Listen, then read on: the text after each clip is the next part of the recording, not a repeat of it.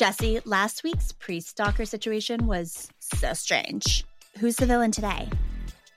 When a recent parolee, driven insane by jealousy, brutally murders four innocent people on one deadly day in 2010, the authorities dig into his past to discover that the quadruple murder wasn't his first homicide. I'm Andy Cassette. And I'm Jesse Prey, and this is Love Murder.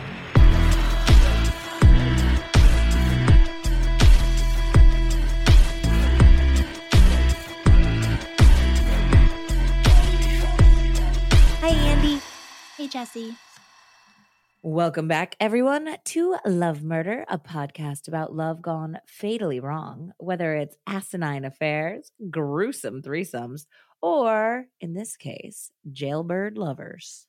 You can find Love Murder on Twitter and Instagram at Love Murder Pod and on Facebook by searching Love Murder Podcast.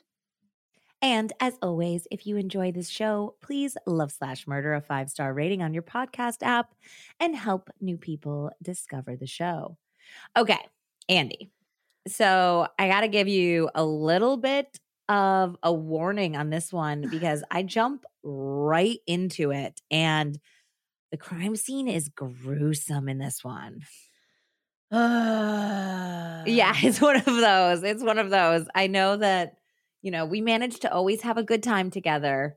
Uh, uh, no matter what, no matter what we're talking about. And I'm so grateful for that. But I just want to warn you and everybody no, who's I think listening. I think I can handle it today. Um, but it's definitely weird. Like I am feeling a little bit of like the nausea. I'm two weeks out from due date right now. yeah, we, got, yesterday we was guys, we weeks. are. We are at the very end, and of course, Andy's a week ahead of me, so she is feeling it. And well, technically, but not according to your doctors. yeah, I might I might skip the line. So Yeah. we'll see. I'm trying to like coordinate it right now so I can be like induced on Andy's due date. so yeah, so there's a chance Andy and I could have some love murder twinsies.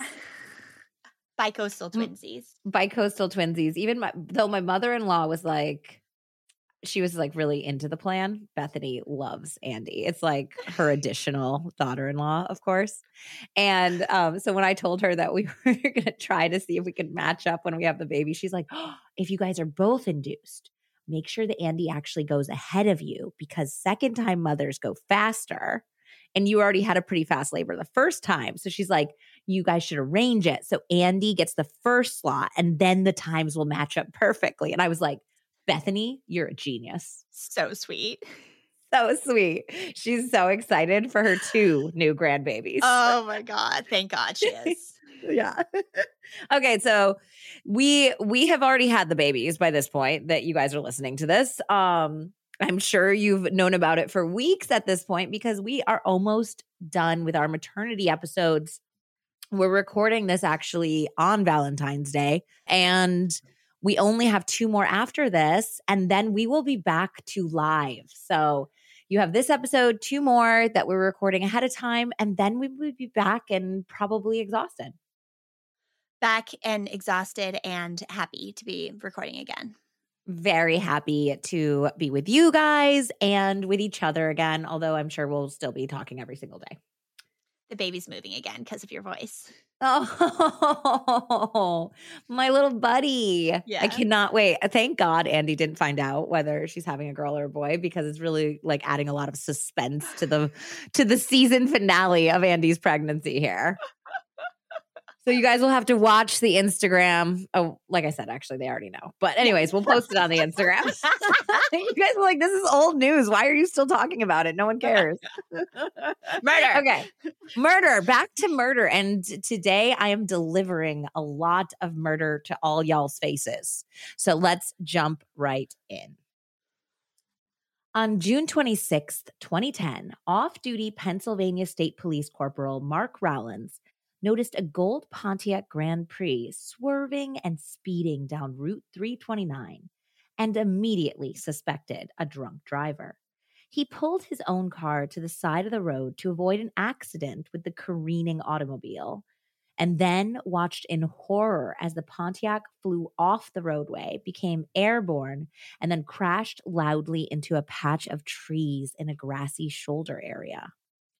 Rowlands immediately jumped into trooper mode, calling in the crash to the station, turning his own emergency lights on, and approaching the crumpled vehicle. Rowlands identified himself as an off duty officer and approached the driver of the vehicle. The extensive damage and hard impact had caused both airbags to deploy. A white male in his mid 30s was slumped over with his lower body in the driver's seat, but his torso thrown towards the passenger seat. Thankfully, there were no other passengers in the car. Upon closer inspection, the man appeared to be covered in blood, particularly around the crotch and waist area. Ooh. Yeah, not not good. The entire front seat was completely crimson. As Rowlands communicated the seriousness of the accident to EMS, the injured man began to stir, and within minutes he seemed to regain consciousness. Corporal Rowlands identified himself and asked the man what his name was. Michael, the man said, wincing in pain. Where are you coming from, Michael? I just killed everyone. Oh, Rowlands, taken aback, said, What do you mean? He goes, It's obvious. I just killed them all. So, this is the story of an incredibly dangerous man who, when motivated by jealousy, callously stabbed four innocent people to death in a blood soaked frenzy. And it wasn't this dirtbag's first rodeo. Uh oh, he had other rodeos? Oh, yeah, murder rodeos. Before Corporal Rowlands even ran the plates on the car to ascertain where the man's victims could be, Northampton police officers were responding to a call about multiple stabbings at a nice middle class townhouse. Number 1917 Lincoln Avenue was one half of a large double home atop a grassy hill with a brick front porch and overflowing window boxes of colorful flowers. It would have been a beautiful house had it not been for the crowds of people outside hysterically crying and screaming. Among them was Janet Zernhelt, a 54 year old woman who lived at 1915, the other side of the twin home. She said her husband was in the house and kept shouting, Help him, help him, help them. Very quickly, the responding officers realized they could offer the poor souls inside no help and no respite, Ugh. other than to find their killer as soon as possible. Later on, the district attorney would say it was the worst crime scene he had ever seen. So, this is where it gets a little gory, guys. Blood was everywhere. Droplets covered the porch and entryway like a Jackson Pollock painting. The front door opened into a living room area where a middle aged man lay in a thick pool of blood in the fetal position, the man who would later be identified as Janet's husband, Steven Zernhelt. Steven had been stabbed in the face, throat, Oh. hands, and upper torso more than 20 times. The face? The face. Fucking brutal. It was, it was, this whole thing is like an insane frenzy of violence. A trail of blood led through the dining room into the kitchen, where an even more gruesome scene met the first responders. A brunette woman in her late 30s lay savaged on her back, surrounded by blood. The woman was Denise Mehri, and the police would quickly conclude that she was the target of the passionate attack. An autopsy would later show that Denise had been stabbed more than 43 times, more than twice of any of the victims, other victims. Denise had been stabbed on just about every part of her upper body. Several stab wounds pierced her lungs. Her skull had been fractured due to the many knife cuts into the bone. Ooh. Yeah. The forensic pathologist would later testify that her lungs, esophagus, and stomach were all filled with blood. She was basically breathing blood, Dr. Land said. She was alive when all of these wounds were inflicted. What? How? How do they know that and how? Also. based on the fact that she inhaled the, the blood. Because if she was already dead, it wouldn't be present in her lungs and esophagus. but if you stab someone, wouldn't it leak through? I guess they have ways of telling whether it was breathed in or whether it was leaked in. That's and also, I think it like kind of leaks out That's rather than in. Eh. Yeah. This is I told you we we're starting off right with the gore. So, we're getting it out of the way kind of early this episode. Uh, the cupboards in the kitchen were stained with blood, and the officers noticed bloody footprints around the corpse. They appeared to have been made with worn work boots. Denise's limp hand appeared to be pointing or reaching into the next room where they found a tiny bedroom, most of the space taken up by a hospital bed. In the middle of the room, an elderly man lay, head back in a wheelchair, just feet away from a small television set that was set to a baseball game. If not for the gruesome gash at his throat, you would think he was just dozing, like a grandpa does, you know? Grandpa Doze. Yeah. The older gentleman would later be identified as Denise Mehri's 87 year old grandfather, Alvin Marsh, a World War II veteran. Alvin had been stabbed eight times, mostly on and around his neck and chest. Like his granddaughter, he had breathed in a considerable amount of blood, and his voice box had been severely damaged. A lifeline alarm was still wrapped around his neck and drenched in blood. He didn't even get a chance to push the alarm. The middle No. finger of his left hand was shredded as if he had tried to block the attacker with his hand before he died. Hours later, the authorities would find another victim and a horrifying message written in blood in the basement apartment, hidden under a white quilt with fuchsia stars. It was Dennis Marsh, Denise's 62 year old father, a parts clerk and truck manufacturer who lived in the home with Denise, his father Alvin, and Denise's two children, Annika and Tristan. And Dennis was stabbed more than 15 times and appeared to have put up quite the struggle. Above Dennis's body was a message written in blood on the white wall. It read, Denise is a whore. Oh. Yep. It was a deeply unsettling crime scene, clearly. So, outside, the detectives were questioning a shell shocked Janet, the wife of Steven, and the neighbor to the other three victims. Janet said that she and Steven, who were only one month shy of celebrating their 35th wedding anniversary, had been home watching a movie when they heard a commotion from next door. The couple, who had three grown children who had been raised in number 1915 Lincoln Avenue, had intended on taking their boat out on Belzer Lake. Boating was a passion of Stevens. Tragically, they decided to stay home that terrible day. While watching the movie, the two heard a loud scream. That didn't sound right, Steve had said to her. Maybe someone got hurt. So here is Janet's account of what happened next, as written in our primary text today, which is classic. Jesse just introducing it right now. Uh, the book that I used is called Fatal Jealousy. And you may recall husband and wife journalism team, Colin McEvoy and Lynn Olanoff from last week's episode. Like I said, we are back with them today because I cannot get enough of their Pennsylvania murder stories. so, yes, thank you, Colin and Lynn. We have used number two of your books right now. How many do they have Uh, in total? I think that they have more. They have at least these two. But I think this one was published first, maybe. So um I will look into it and see if they have any more. Um, because I like I like the way they work it. No diggity. I'd like to look No. them up.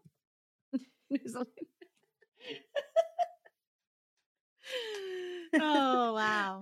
I- didn't really give you space to end that one. It could have been perfect. No, it's okay. It's okay. We're died. both deeply, deeply pregnant. So you guys have to forgive us right now. All right. So here is Janet's account of what happened as written in Fatal Jealousy. In the past, Janet had heard Denise scream after her grandfather Alvin had fallen in the yard, and they thought perhaps something like that had happened again. Steve went to the next door porch and knocked on the front door to see if everything was all right. When nobody answered, he walked to the other side of the house to see if Denise or Dennis was in the porch out back. But nobody was there, even though both Denise's and Dennis's cars were parked nearby. That's very Steve- confusing. It's very confusing. The Denise Dennis thing. Yeah. Yeah. I think it was one of those situations where they had a girl and they probably would have named a boy Dennis Jr. Yeah, And no, like- it's it's better that it's a dad and a daughter for sure than like a brother and sister. Exactly, because that would have been Yeah. real distracting. Steve finally returned to his wife and they resumed their movie. But a short while later, they heard screaming again. And soon a woman was pounding on their front door. When they opened it, they found Debbie Hawkey, Denise's cousin in law. Although they didn't know her by name at the time, standing in the doorway, shaking, terrified, clutching a cell phone in her hand. Call 911, she screamed. Call 911. Who are you? Steve asked. I'm the cousin, she said hysterically. Don't make me go in there. There's blood all over. Without hesitation, Steve rushed past Debbie and jumped over the small brick wall that separated the two porches, then rushed through Denise's front door. He went so quickly that he didn't even bother putting on his shoes. Steve, you don't have your shoes on, Janet called to him. It was the last thing she would ever say to her husband. Uh, that's devastating. He's just such a hero. Like he didn't even think about it. He didn't stop. He didn't go like, "Hey babe, maybe I should go check out what's going on over there." He just immediately flew into action to help somebody else. Ugh, I would have been so mad at Dan though. Oh my god, I would have ne- I like I would have been like proud that my husband's such a good person, Yeah. but I would have been devastated and like angry at him forever because Yeah. I lost my best friend. Oh God, Ugh, it makes me sick. Ugh. Yep. Janet grabbed a phone from the receiver near the door and called 911. Debbie, still in a panic, ran past her into Janet's kitchen, but Janet was too distracted and frightened to notice. She told the 911 dispatcher there was some sort of disturbance and repeatedly asked them to send someone to their address. Janet could hear noises next door. She couldn't make out any words, but she heard some sort of commotion, a fight of something or some sort. Also, I probably one- would have followed his ass. You definitely would have, Yeah. you dumbass. Yeah, You would have been like, I here just to like Dan. you also you would do it like today. You'd be nine months pregnant and you'd be like, eh, grab like a, a plant pot, Shoeless like the running, only yeah. thing- Yeah. like the planter from like your front door, and be like, I'll just hit him over the head. grab a cactus paddle. Yeah, that's exactly what you would do. I would not. I would be like, Well, I don't think Nathaniel hero. would run either. I think Nathaniel would be like, no, Nathaniel be would like, be "There's like, some shit going on over there." yeah, over here it's like, mm, country folk don't mess with other country folks' business. Mm-mm. Okay, so Janet could hear noises next door. She couldn't make any of the words, but she heard some sort of commotion. At one point, she looked out her front door at Denise's porch and saw a figure emerge. But with the screen door blocking her view, she couldn't make out who it was. Janet waited a few more minutes. It felt like hours, but the police had still not arrived. She Ugh. knew something was wrong and she couldn't stand to leave Steve there any longer. She quickly went to her pantry to see if she could find something a hammer, maybe anything she could use to protect herself or her husband if she had to. When she couldn't find anything right away, she abandoned the idea and rushed out of her house and over to Denise's door. I went in there. I saw my husband in a pool of blood, she later said. I just, I was standing there over the body. Janet knew immediately that Steve was dead. She didn't see how he could possibly be alive. There was just so much blood. At Yeah. first, she couldn't react. She was in a state of shock. Her body had gone completely numb. She couldn't do anything but stand there and stare at the body of her husband. I saw him, she later said. I didn't know how he could have been alive. He bled all over. I saw his face and just the pools of blood. Oh, what a hero. And just so heartbreaking for Janet. They were married for so long. Yeah. Three beautiful grown children, all successful. Like they did such a good job, you know, loving each other and loving their kids. I know, and they didn't get to have their golden years together. It's devastating. The police also spoke to Debbie, who was one of Denise's best friends, as well as the wife of her cousin, and confirmed Janet's account. Debbie and her two young sons had spent the last three days with Denise and her children, Annika and Tristan, at the beach in Seaside Heights, New Jersey, to celebrate Annika's 10th birthday. It's Um, Annika or Anika, and I'm not entirely sure. So I'm I'm going to both go with they're both gorgeous. I'm going to go with Annika, but if it's Anika, forgive me. Um so yes, the police were of course immediately worried about the kids, but they were blessedly not home. The kids had stayed on the Jersey Shore with their grandmother, uh, Denise's mother, Geraldine. Is it A N N I? It's A N N I K A H. Yeah, I think. So I think it's Annika, but the um book on tape person said Anika. Huh. I would think Anika Yeah. would be just one N. Me too. Yeah. So I'm I'm gonna go with Annika, but Cool. maybe it's Anika. Or Annika. Um, or Annika, yeah. So yeah, the police believed 100% had the children been there, they would have been killed as well, which I For think sure. do. Yeah. Yeah. As it happened, Debbie barely got out of there with her life. The two women and their kids had arrived home late the night before, and Debbie made plans to come pick up her van from Denise's house on Saturday. When she didn't find the keys in the mailbox as Denise had promised, she entered the unlocked house to collect them. This was not unusual, and Debbie had stopped by uninvited plenty of times in the past. So she hollered, Hello, anybody home? and walked through the living room and into the dining room where she spied her keys on the table. So she placed her purse down and she stepped into the kitchen where, to her horror and disbelief, she found Denise laying in a pool of blood. And then she mm. heard a noise. So somebody was still in the house with her at this point. Ugh. So she freaked the F out, obviously, and she ran out in a panic. And then she realized she had like left her purse in the house, but her quick action definitely saved her life. I mean, this guy was going to kill everybody who walked in that door, you know? Yeah, your purse is not worth it. Nope. After realizing that her husband wasn't in front of the house because he had like basically dropped her off to pick up her keys and drive the van home, Okay. he approached the Zernhelts to get them to call 911. Later, another neighbor, 14 year old Emily Germani, saw a shirtless man come out through Denise's front porch covered in blood and appearing to be trying to flick it off his hands, which would make sense with the blood spatter on the front porch that the police later noticed. Ugh. He met her eyes, doubled back into the house, and then emerged again to take off in Denise's gold Pontiac Grand Prix. Emily recognized the man as Denise's mm. boyfriend, a scumbag named Michael Eric Ballard. Michael Eric. Michael Eric. So he goes by Michael with everybody in this part of the story, but in his childhood, he went by his middle name, Eric. Of course, by now, Michael had crashed the car and was being rushed to the hospital. Ballard continued to fall in and out of consciousness, and there was a deep, severe cut on his right thigh that had resulted in tremendous blood loss. So he was on death's door at this point. The surgical team admitted him right away and got to work. When the investigators discovered who and where he was, they sent a guard to be stationed outside of his room and they set to finding out more about their main suspect and his unfortunate victims. Immediately. Yeah, I mean, he's the only, he said it. He was like, I killed them all. And Yeah. obviously, when they ran the registration, it was registered to Denise, and that that scene had already been discovered. So this requires not like the most police work to put this together here. Not a lot of I- mystery in this hope- episode. Yeah, I would hope not. I killed them all. Oh, maybe we should put you up on the suspect board. well, this guy said he killed them all, but I think we should look over. So, yeah, so immediately, you know, they obviously do a background check on him and they discover that this was not Ballard's first murder. In 1991, at only 18 years old, Michael Ballard had stabbed a man to death in an apartment in Allentown, Pennsylvania.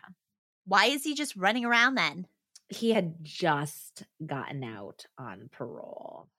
So let's go back and talk about this murderous POS and how he ensnared sweet single mother Denise Mehri. Ugh, I hate this guy. Oh, this guy is the fucking worst. He is just, yeah, there's just nothing redeeming about him whatsoever. I mean, we'll see. Like, just when you think he couldn't get worse, or then you kind of like you hear about his child and you're like, oh, I kind of feel bad for him. Then he does something else and you're like, okay, screw this guy. Yeah. Michael was born on August 14th, 1973, in rural Arkansas, the first and only biological child of Mickey and Nita Mae Ballard.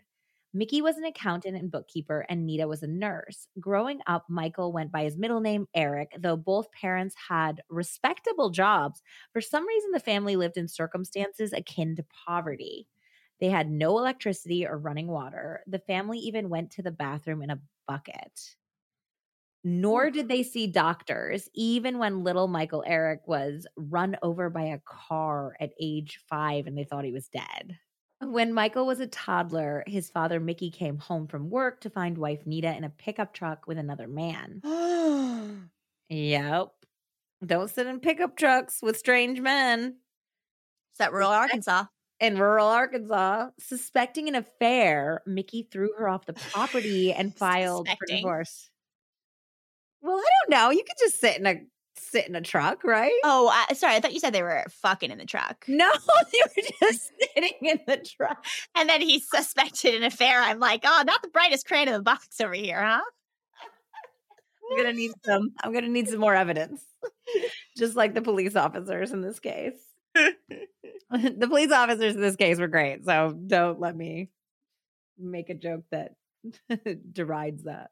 Okay, so yes, he, they were sitting in the truck. He Got it. suspected an affair anyway. It seems like I think something else was going on.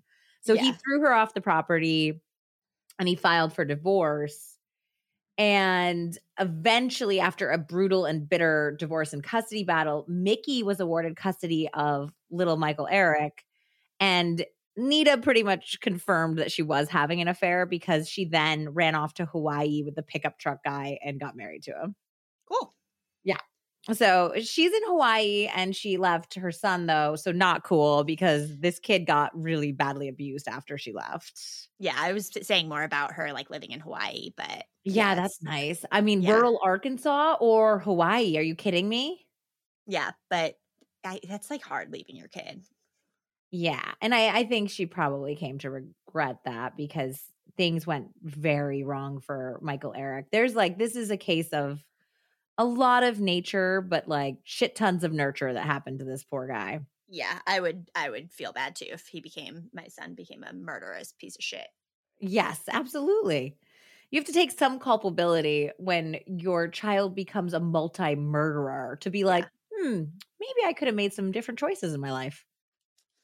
Um, yeah, and the the custody battle was like pretty gruesome. It was one of those things where like neither party really cares about the kid. They just want to hurt the partner. Yeah. And as soon as Mickey eh, got, you know, Michael, he didn't give a shit at all. He was neglectful. He was even abusive. And he was like poisoning his psyche at a young age because he had such a deep hatred of Nita, Michael's mother, that he would just be like, We never speak of her. If he ever brought up his mother, I guess like at one point, Michael was singing the Bumblebee song. Like, um, there's some line in the like, my mommy told me not to or something play with the bumblebee i don't know i don't remember that song but um it- he mentioned like a mommy figure in the like his dad beat the crap out of him just for like mentioning a mom Mm, Yeah, that's not healthy. No and obviously that's it's it was such a young age that this really colored his treatment and his thoughts about women in general Of course, of course, of course. So eventually, Mickey dumped off the child with his elderly amputee mother, who naturally, having one leg and being old, had trouble keeping up with the boisterous toddler. Michael was eventually foisted off again on his grandmother's aide, a woman named Laverne Cook. Psychological experts would later say being constantly displaced and moved around created major abandonment issues for Ballard, particularly when it came to the women in his life. Because, like, he didn't know about his parents' custody battle because he was really little at the time. So it just seemed like his mom disappeared. And then it seemed like his grandmother didn't want to take care of him. And then it seemed like Laverne didn't want to take care of him. So he's not blaming his father for any of this. He's blaming the women that are taking care of him for, you know, moving him on to the next person, you know? Yeah.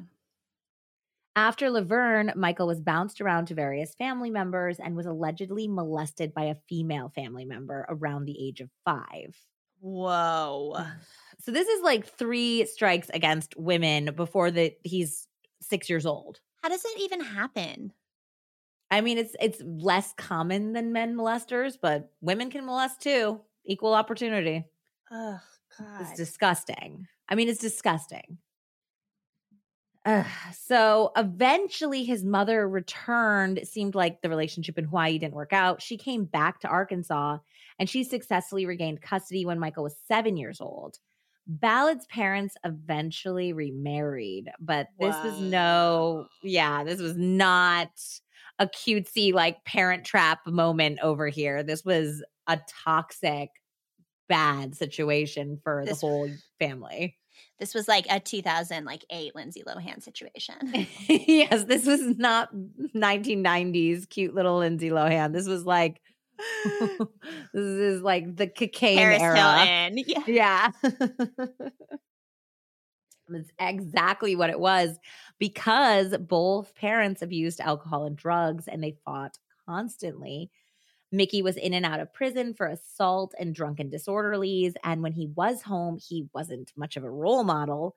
He got Michael Eric drunk for the first time at 13 years old and allowed him to partake in serious mind altering drugs. Wow. A child, yeah, like Siri, a childhood friend of Ballard said between 13 and 16, they experimented with marijuana, which is like whatever. But yeah, also, but it is a gateway drug. but also, wait, listen to this. Between the ages of 13 and 16, they also experimented with meth, cocaine, and acid. You, I mean, honestly, you really shouldn't do any drugs until you're like 18 to 20. You shouldn't even do is still- marijuana. like, no, no, You shouldn't be doing any of this shit. no. You got to Yeah. let your brain like develop, and then it's so much more fun when you're older too. Like, Yeah, it's guys. not Wait till you're older for like everything. I swear to God. I waited I waited till I was like 18 for like sex and drinking and like 20s for any experimental drug use and yeah. it's really fun as an adult when you're prepared for these things. I don't Yeah, know if we have any young listeners, but No bueno. No, no, bueno. bueno for real. Don't do it. It's it's not worth it. Wait till your brain is formed and then fuck it up. yes, exactly. And Ballard later estimated to taking more than a hundred hits of acid during the summers of high school. Oh, so he like crossed over. Oh, yeah, he is. I mean, this is what I'm saying. Like, we're going to get into some more stuff later on. Like, there's a lot of, they do a neuro scan on him, like an MRI. And he also had extensive brain damage, like not Yeah. from the drug use, but also from brain injuries. Um, he- this guy was, I mean, he was fucked. It was like psychologically fucked. The drugs fucked with his brain and then he also was he got i'll like lay it out later but he got hit in the head numerous times. So this was just all together like a powder keg waiting to happen. Yeah. uh, by 10th grade he was failing almost every single class and dropped out entirely in 11th grade. Michael had become also sexually active as early as 13 years old and his only interests were girls drinking drugs and an alarming amount of violence not only was he constantly, you know, fighting other teenagers or anyone who looked at him wrong, he developed quite the appetite for torture. So you're not going to like this. I mean, no one's going to like this. No one likes this, but he would kill cats by putting them in household appliances like clothes dryers or microwaves. Are you fucking serious? And they didn't flag this shit? I don't know who was watching him. I don't know where he was doing it. I don't think anyone gave a shit about this kid, which is the problem. Um, Wow. he also one of his friends said at one point while they were like camping or something, and they all like agreed that this was weird. Um, he caught and tortured an opossum before setting it on fire while it was still alive. Wow. Yeah, that's that's good that his like fr- exactly. That's like I'm glad his friends were like, uh this That's shit is not screwed up. normal. Yeah. Yeah. Also, if they were all on acid, that must have been real fucked up. Dude, could you imagine that'd be such a bad trip? That's the worst trip ever. At age 17, he joined the army and felt competent and useful for the very first time.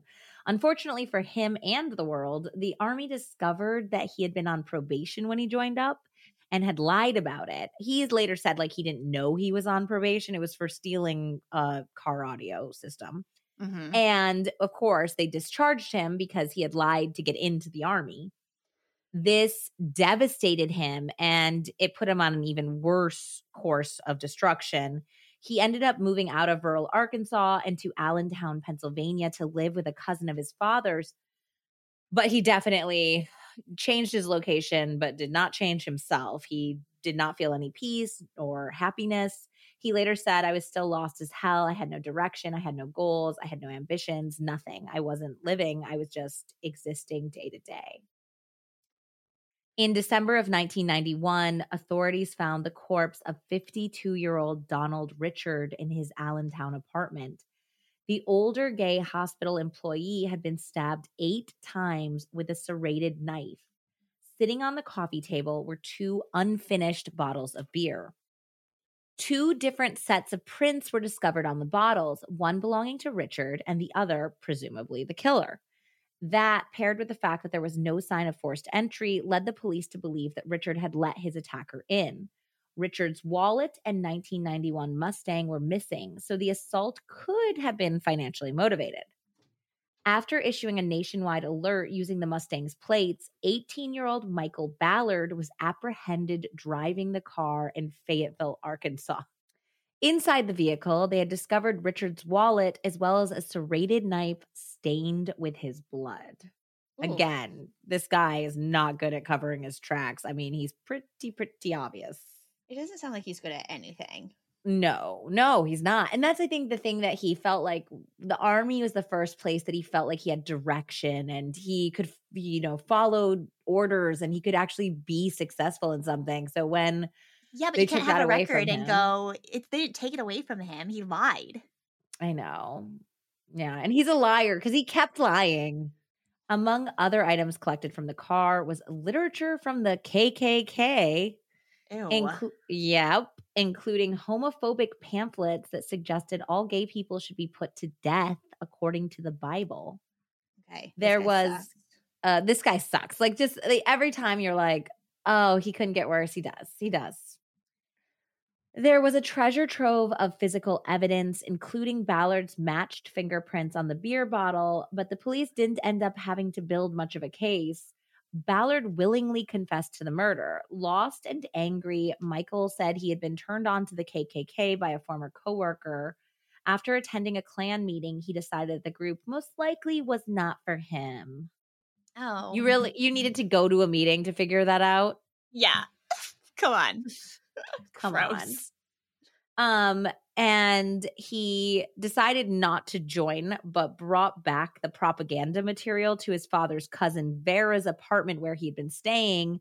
And Vera's daughter was married to a black man. So she was like, okay, F this noise. What is this shit? What are you bringing into my home? I'm not going to have a racist, homophobic POS living under my roof. Yep and she kicked him out, which good for you, Vera, you know. Shortly thereafter, he met Donald Richard out drinking, and after 90 minutes of shooting the shit, told the older man he needed a place to stay. Richard told Ballard that he owned an apartment complex and he had a couple vacancies that he could rent to the young man for cheap. They made arrangements to meet at Richard's apartment the next night. Leaving the coworker's home he had been crashing at, he pocketed a double edged boot knife with a six inch blade. He would later say that self defense wasn't on his mind. He just thought the knife looked cool. Jesus Christ. Mm-hmm. This is what happened next, according to Fatal Jealousy.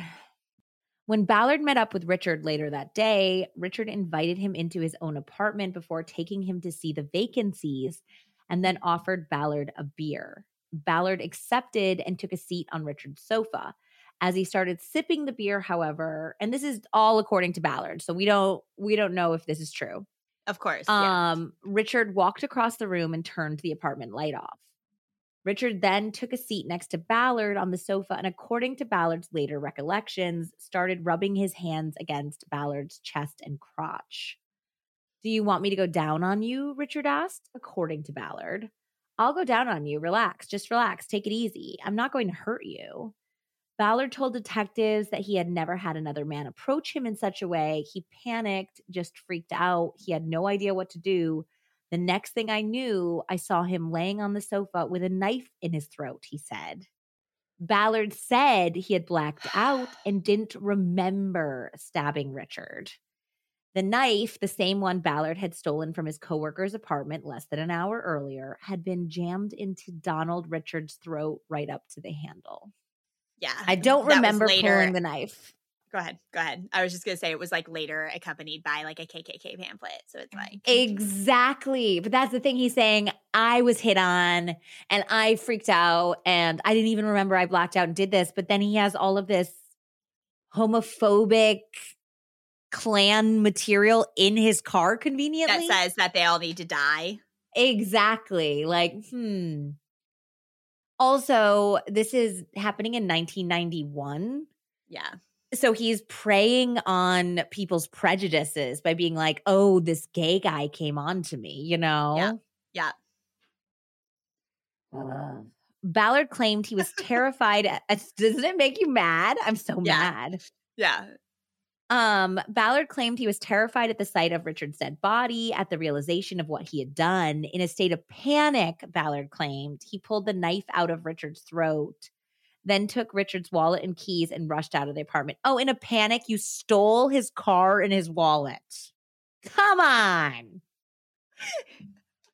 Come on. It's like, that's like when people are like, after taking a shower and cooking food, yes.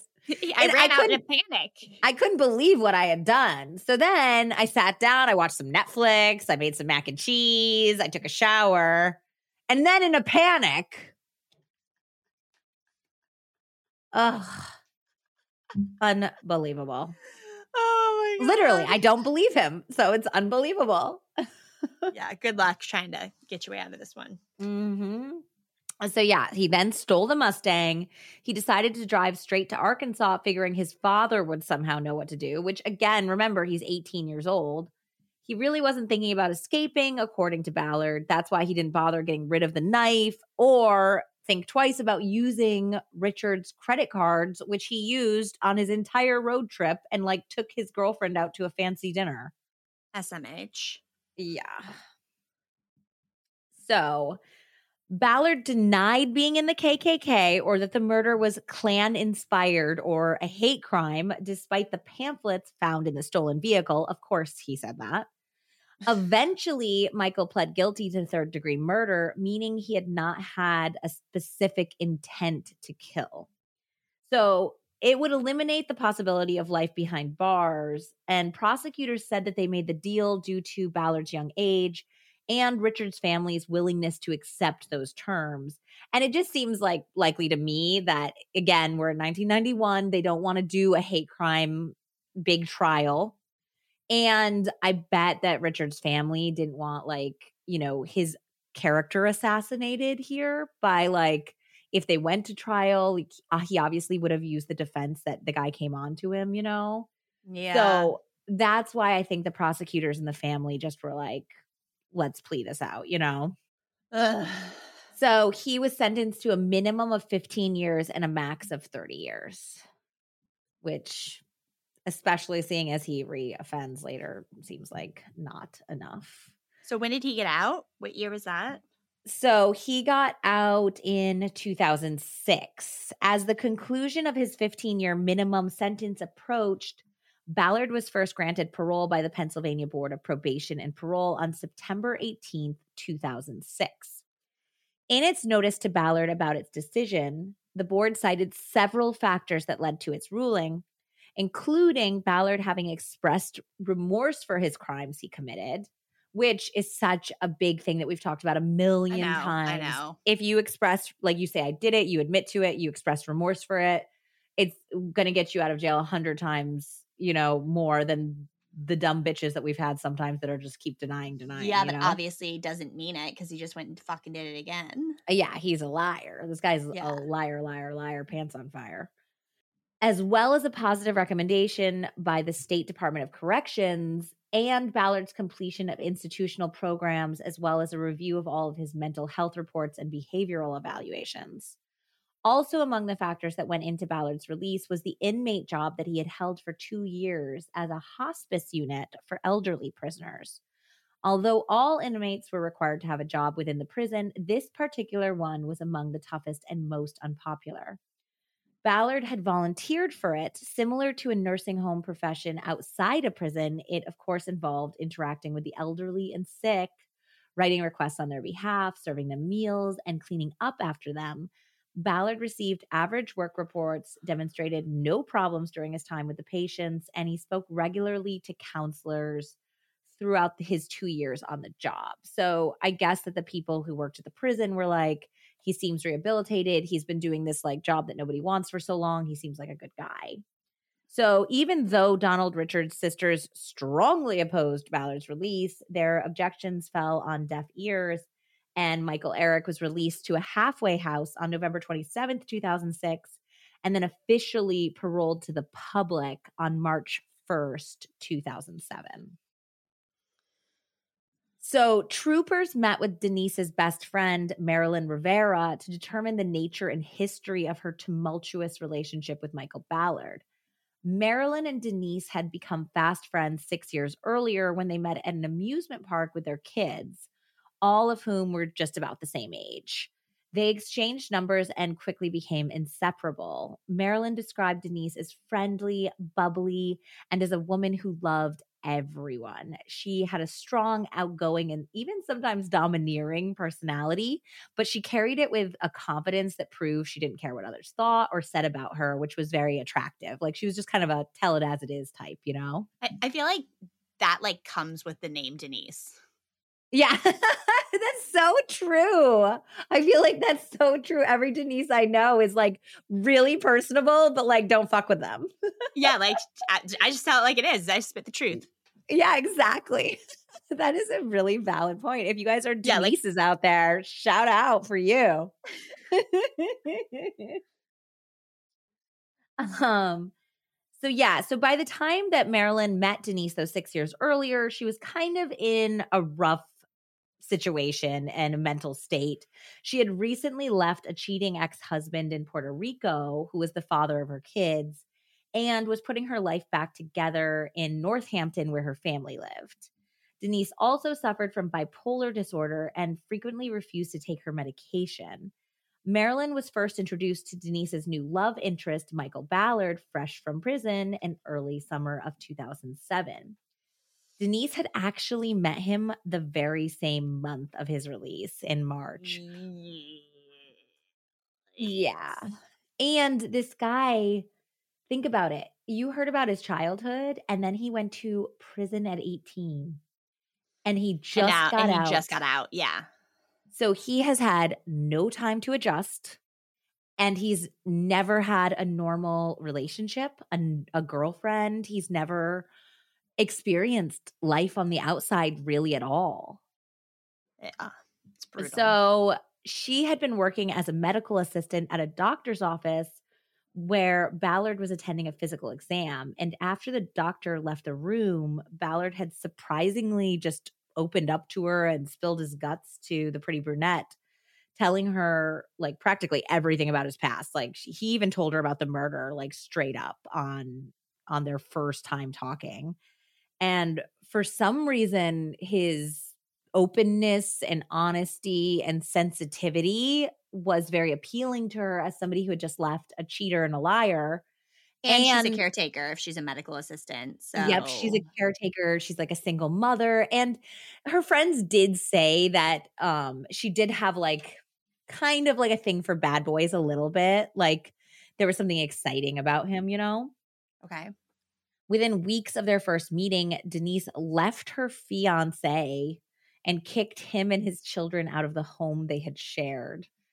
Brian, the fiance, was a nice 37 year old IT specialist who was devastated by Denise's change of heart.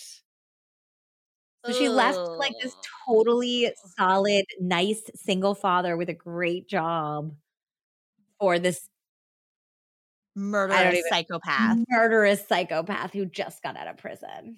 Yikes. Uh huh. So, according to McEvoy and Olanoff, Marilyn claimed that Denise sugarcoated Ballard's crimes. That or Ballard sugarcoated them himself when he had described them to Denise. Marilyn couldn't be sure which. First, Denise claimed that Ballard had killed someone else in self defense. Later, she admitted it wasn't in self defense at all and that he had killed a gay man after he made an advance. Ballard was from the South, Denise had explained. They just weren't used to homosexuals and he just didn't know how to respond. So he went a little Stop. crazy. Stop. She totally Stop. gave him a pass. Stop. When she told me what he did, I was like, You're going out mm. with him? Marilyn said. Nevertheless, Marilyn grew to like Ballard. He had a steady job and a truck. And most important, he treated Denise like a queen. No, No. just no. No. He hate crime killed somebody. You can't uh, just gloss over that because the guy has a job and a truck and is nice to you. And because he's from the South? From the South, that's not an excuse. Whoa, guys, come on. Oof. For Ballard, Denise marked the first real meaningful relationship in his life. And he, of course, loved the idea of having a doting girlfriend. After 15 years in prison, Ballard came to love having the constant attention of a woman. It was like a drug to him, a drug he was growing quickly addicted to. Denise would speak about not only their strong emotional connection, but their physical one as well, according to Marilyn. Whenever Ballard called Denise's cell phone, the ringtone that played was the Kings of Leon rock song Sex on Fire. Oh, I just threw up in oh. my mouth. Oh, that's terrible. Denise even gave Ballard a nickname because of his sexual prowess, Superman. God, this is like not only bad, it's not original. No, it's like a PSA for like Codependent, bad relationships. Yeah. like everything. Yeah, everything, just everything. List it all.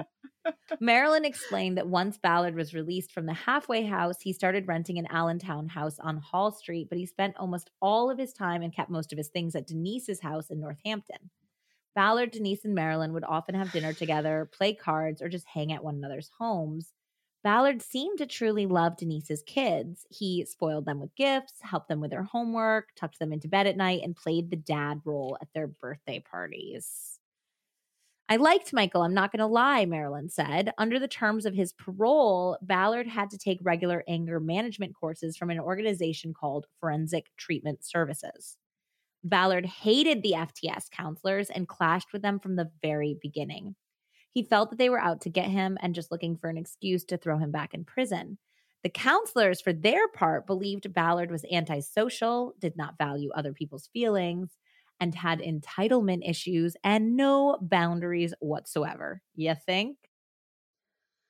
They Ugh. particularly disapproved of Ballard's relationship with Denise, especially because she was engaged to another man when they first started seeing each other. In This September is of so messy. yeah, this is messy af over here. Ugh. Eventually, Ballard moved in with Denise and her family, mm. but hid it from FTS by keeping the Hall Street house as his official parole address.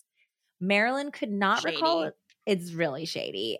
So Marilyn could not recall a time when Michael was ever violent or threatening with Denise, but she did claim that the couple had intense jealousy issues and fought constantly occasionally with Denise attacking Michael by hitting him, jumping on him, or scratching him.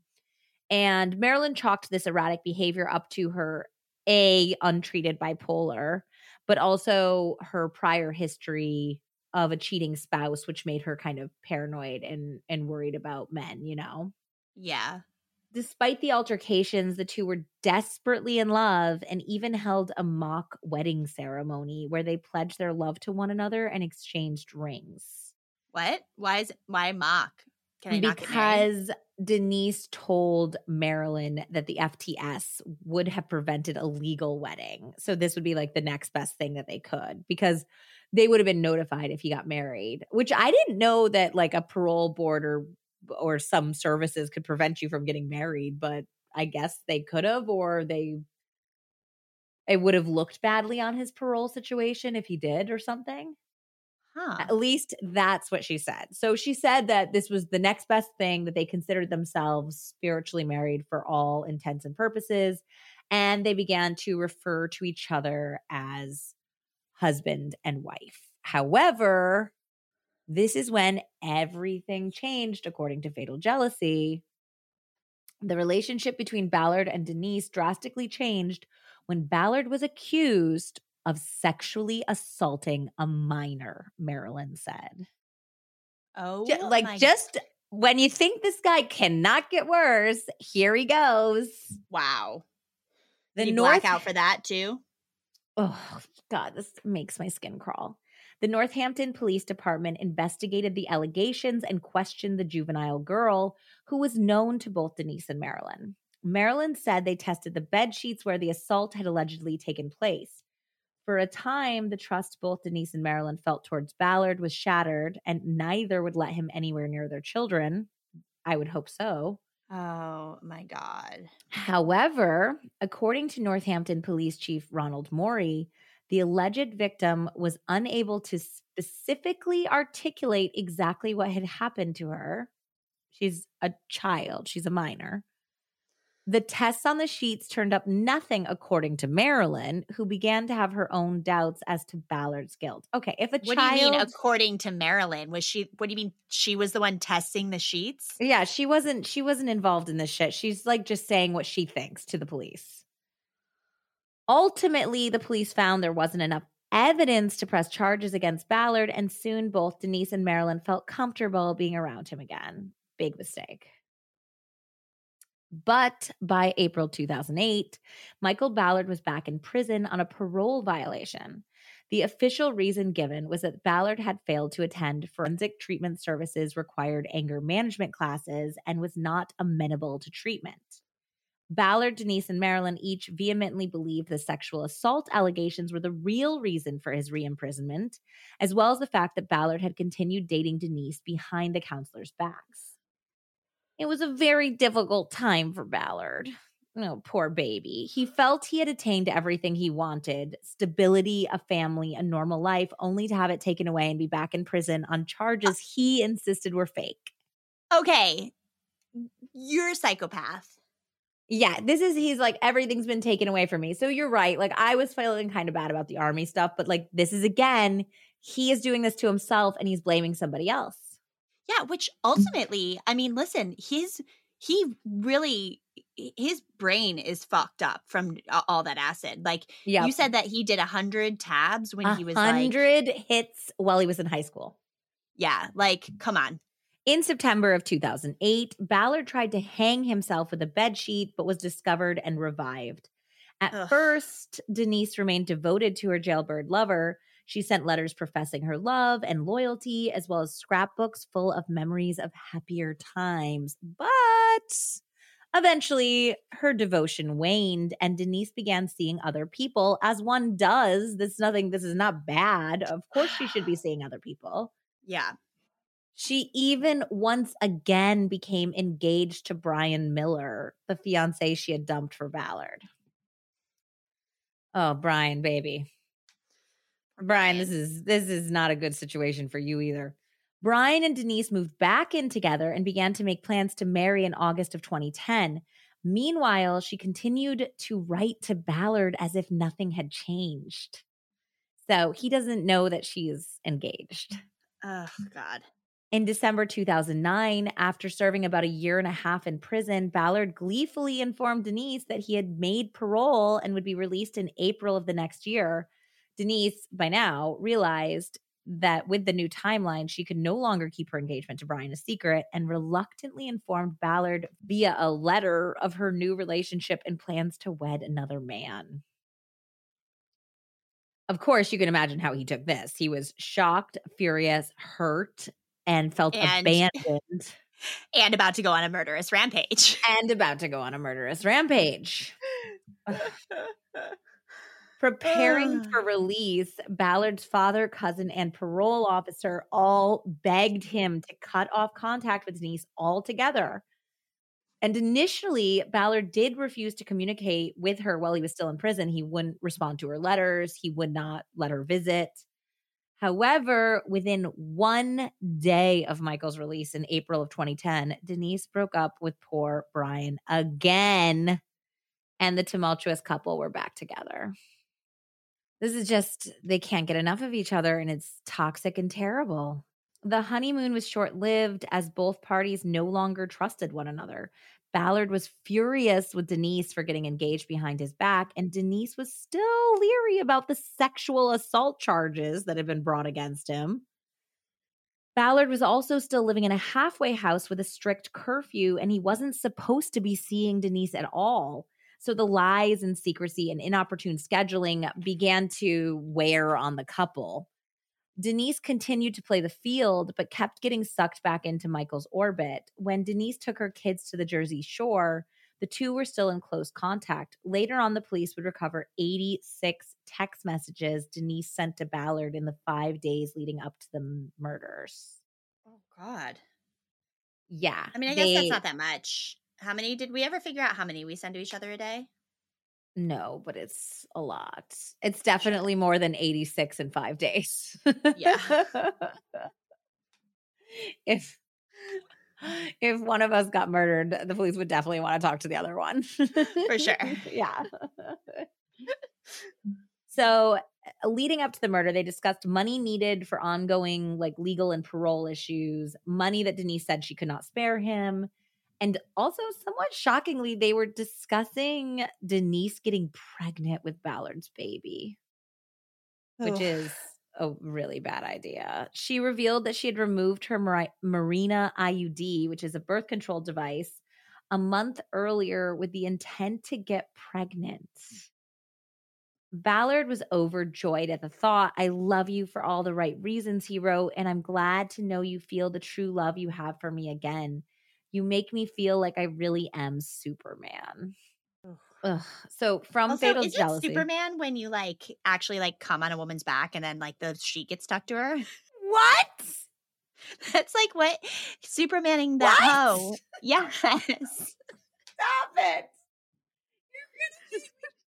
You're what are you talking about? Oh my god. You've never heard that. I have never heard that. I am apparently much more innocent than you, Andrea. That's not true. Also, that's Um, not true. that is a lie. That is a bold faced Yeah, lie. no, I'm pretty sure that Superman in like a sexual context is when a man ejaculates on, on a woman's back and then the sheet gets stuck to her and then you shove her off the bed and she flies like Superman. Okay. I like that you started that one out like so professionally. In a sexual context, it's when a man ejaculates. like, oh my god. Superman that hoe. Uh. Okay, Professor Cassette, moving on. okay, so here's a few of their text messages, and there was so many. So if you guys are interested in deeper understanding of this case, I would highly recommend reading Fatal Jealousy by McEvoy and Olanoff. And I'm going to try to condense some of these text messages, but they do paint a succinct picture of this relationship that is bizarre and very adolescent for two people who are he's like in his late 30s she's almost 40 you know? The text began the next morning when denise and ballard continued their conversations about one day having a baby together. I can't wait to feel this baby growing inside me having a part of you god i love you so much michael denise wrote at 11:37 a.m Ballard appeared equally excited. We're really going to have a baby, he wrote at 1150. I mean, try to anyway. I'm so nervous, overjoyed, but still nervous. Thank you, thank you, thank you. God be with us through this, I pray. Oh, Yeah, they're on that tip. uh, they're on that tip too. But their happy plans were not without some anxiety. Just three minutes later, Denise texted that she feared what others would think if she and Ballard had a baby. I'm so fucking stoked, she wrote at 11:53 a.m., but scared as hell. What the hell do I tell people? I mean, seriously. Wow, Ballard replied at 12:05. Um, well, let's just become pregnant first, okay? Then we'll look at the people who we can be honest with and make decisions then, okay? But Denise was not so easily calmed. Well, I can't tell my mom or kids or even my dad, she wrote at 12:15. I'm going to look like a fucking whore. Ballard's message What? at 12 Yeah. Ballard's message at 1225 was the last in the conversation. No, you won't look like a whore, he wrote. when some small portions of the text messages were later read in court, this particular line struck a chord with many newspaper readers. They were Obviously. reminded of the message written in blood on Denise's wall later Denise is a whore. Mm-hmm. Ballard's text message continued, and you know you can tell your dad. And as far as the kids are concerned, the talk we were having last night needs to take place between you and her. Tristan, you can tell, and slow your mind down. That's what's making your head hurt. So basically, she went on to talk about how she wasn't sure, like she wanted to have a baby with him, but she didn't know if she wanted to like rush into marriage. And he was getting very antsy about the fact that she had been with other men while he was away. And so even though as they're kind of talking about this like thing that they're looking forward to, maybe making a child together, um, he's still like, but you'll never be with other guys, right? You won't try to replace me again. Don't you know that I love you more than anyone else in the world? Like, why would you try to do that? And she's like, she just was, yeah, he's psycho. And so Yeah. she's like, no, I love you, honey. Like, that's not going to happen. I don't want to be with anyone else. So she's like, really trying to calm him down a lot in these messages as well. And he's also, um, you know, implying that he wants to be a greater part of her life. And like, because of the parole situation and because like she's not like, you know, flaunting their relationship and saying she'll marry him, uh, that he can't be a like he can't really be her husband and like the father of her kids like he's not at the shore with her because he can't because he has to live in a halfway house you know Yeah. yeah so over the next couple days again denise suggested she didn't want to rush into marriage and that they'd continue to talk about it and he was getting more and more obsessed with the idea of her being with other men growing agitated ballard called marilyn while she was at the shore to complain about denise's spotty responses and his fears about her seeing other men so this is all Weird. like within days of the murders Okay. he began grilling Marilyn about Denise's Facebook pictures, demanding to know who each man who commented or liked her like posts were. People get so wrapped up about social media. It's, It's crazy. Scary, especially Yeah, when it's it like, who's this guy? And it's like, it's like my cousin or something, you know? Yeah. Or like at, like someone I work with or Uh-huh. like yeah, it's not okay. So he was like going through with a fine tooth comb and like picked out a list of names and was like firing at Marilyn. Who's this guy? Who's this guy? And so Marilyn was like, I guess, in a kind of a fight with Denise at this point about something. And I don't know if this was unintentional or she like just didn't care at this point, but she like accidentally let it slip that Denise had attended a Phillies game with a man that she had met on the dating site Plenty of Fish. Why? Why? Why? Don't do that to your girl. Don't do it. Um so of course Michael became incensed. He then begged Marilyn to meet him for coffee the next morning so that they could continue to talk about it. And at this point she was like, "Oh, I fucked up. This is like scary. I didn't mean to reveal this to him. He's like losing his mind." So she like to get off the phone agreed to meet him, but her gut instinct was like, this is a bad idea. Something bad is going to happen. I'm not going to get together with him. And so the next day, he called her like five times in a row. And on the final call, she ended up picking him, picking the phone up, but was like, "Hey, I, I can't come." She like made up some some excuse about why she couldn't meet with him. And later that same day is when Michael Ballard slaughtered Denise, her father, her grandfather, and her heroic neighbor. Marilyn realized while talking to the police how close she was to being killed herself. I do believe in my heart that he would have used me to get to Denise's house because remember, he didn't have a car Mhm. and he would have just killed us both, she later said, which is entirely true. He would have definitely killed the messenger as well. Yeah.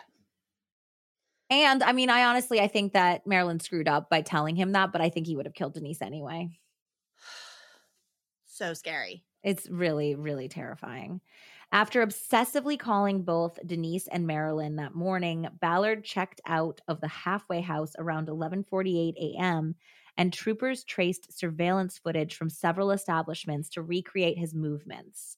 As a bizarre and morbid tribute to Denise, Ballard wore a Superman t-shirt he later left at the crime scene.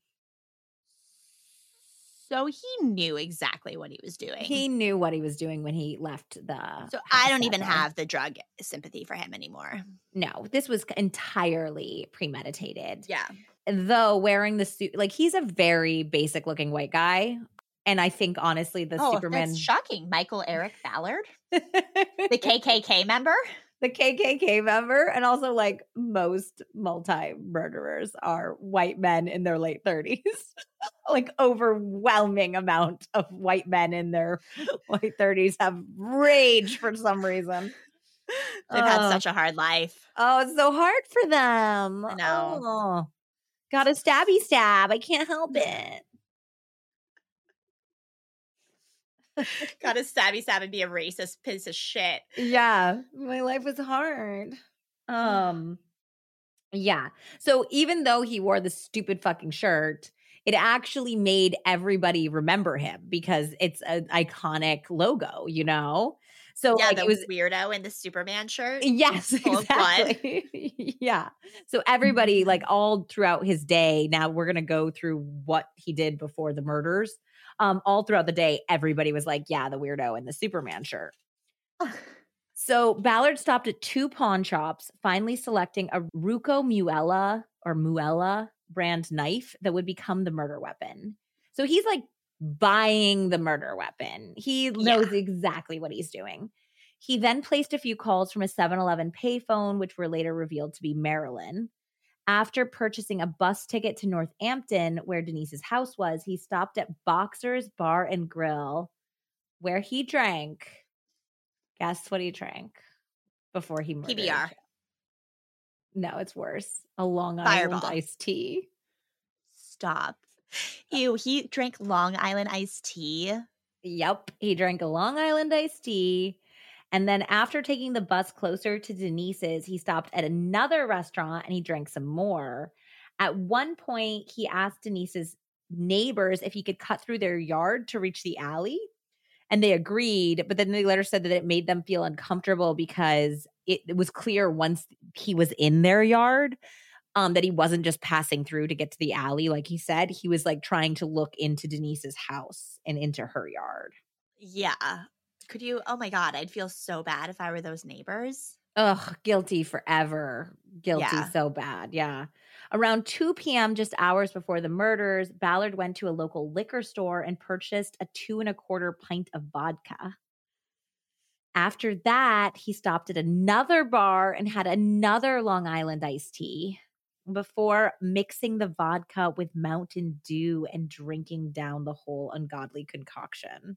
It's disgusting. Oh, so six hours after the he got to the hospital. So like after the accident. So this is all happening. He managed to uh, dispatch the entire family plus the neighbor, then get in the car, then get into an accident, then get in go to the hospital. And then six hours after that, he still had a 0.113 blood alcohol content. Holy shit. Yeah. So he was banged the F up right now. Ugh. Whoa. A check of phone records reveal around this time, Ballard called Denise's cell phone twice. The calls lasted three and a half and five minutes, but no one knows to this day what they said to one another.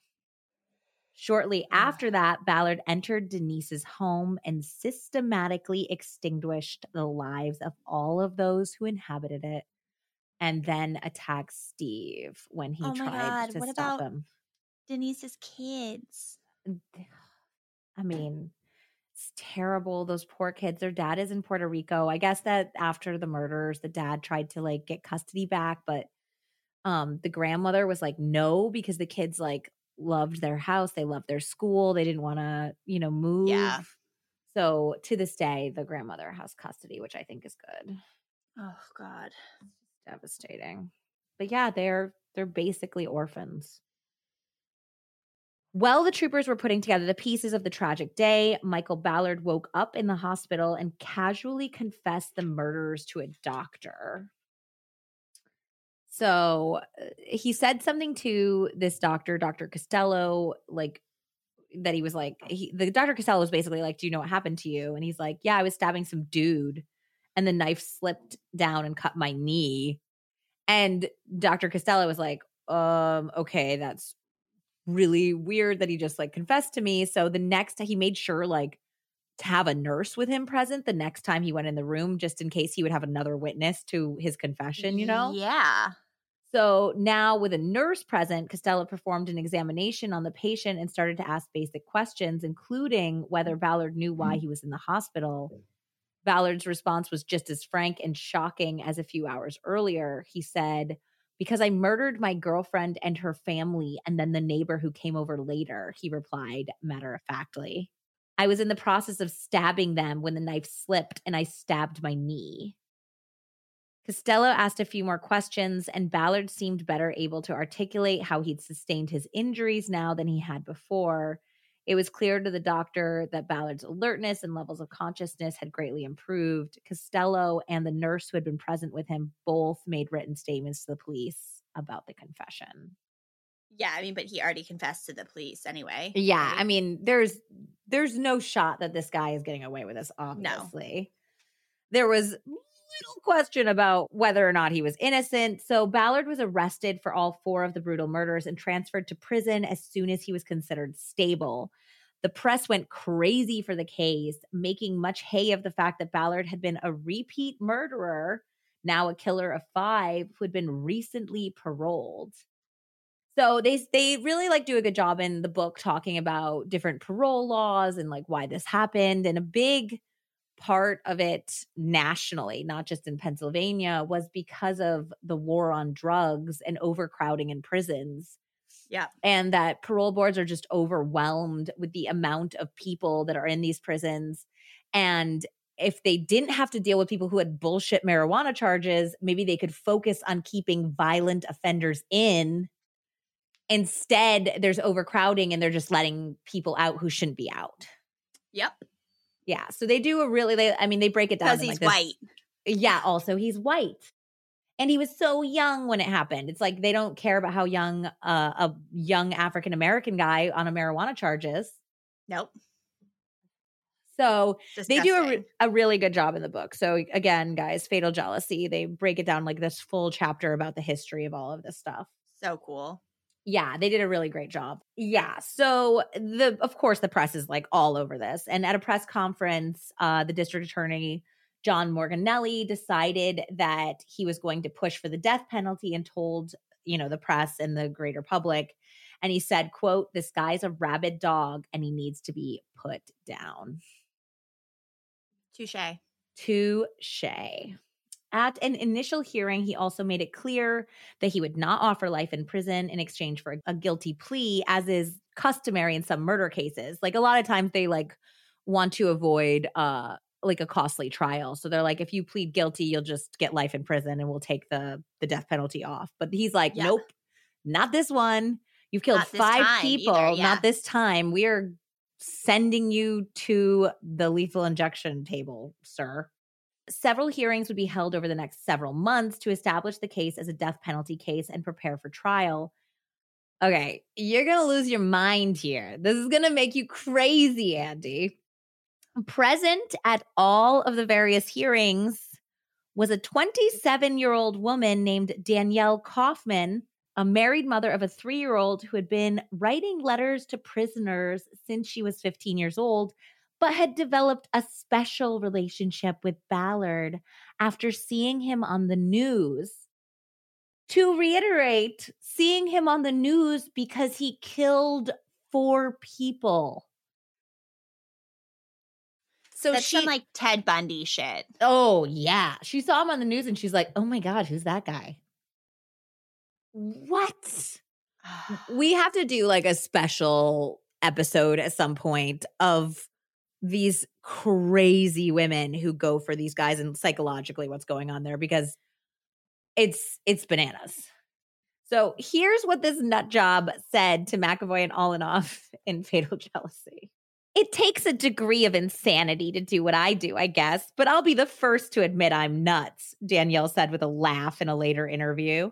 I love these fellas, and I really believe that no matter how damaged a human might be, if they have someone standing behind them, they can change for the better. I'll never stop reaching out to the fellas, and I don't give a shit if society ever understands why or not. What does she think? She's like some mob wife in the 1920s? Like, why is she using fellas so much? I don't know. I don't know. I like, do not. what? The more I tell you about this woman, the more your brain is going to explode. There's more? Oh, there's more. Despite having written to several killers, Danielle claimed she was not drawn specifically to murderers. She said that she like she said she's an equal opportunist. she said that she would look at mugshots and whatever face attracted her, that was who she would write to. And somehow they all ended up being murderers. I can't help that the faces I seem to like to talk to are murderers or something, she said. It's not like I dig the murderers. I would have talked to Michael even if he was in like for tax fraud or something. Oh my god. I don't actually know what her voice sounds like, but this is what it sounded like in my head. Danielle claimed it was also a common misconception that she was in love with the people she wrote to. Although married for five years to the father of her child, Danielle claimed the marriage was more of a friendship than a romantic relationship. Oh, Nevertheless, God. she insisted her letters to inmates were strictly platonic.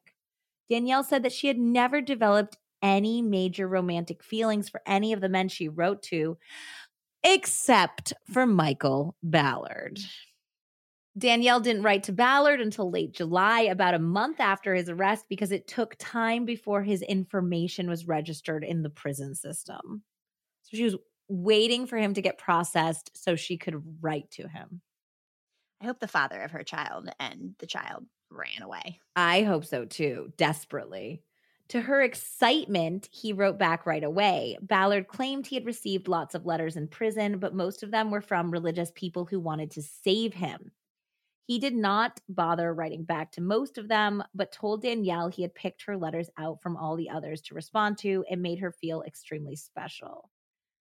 Soon, they were exchanging letters on a regular basis, and she was accepting collect calls from him in prison.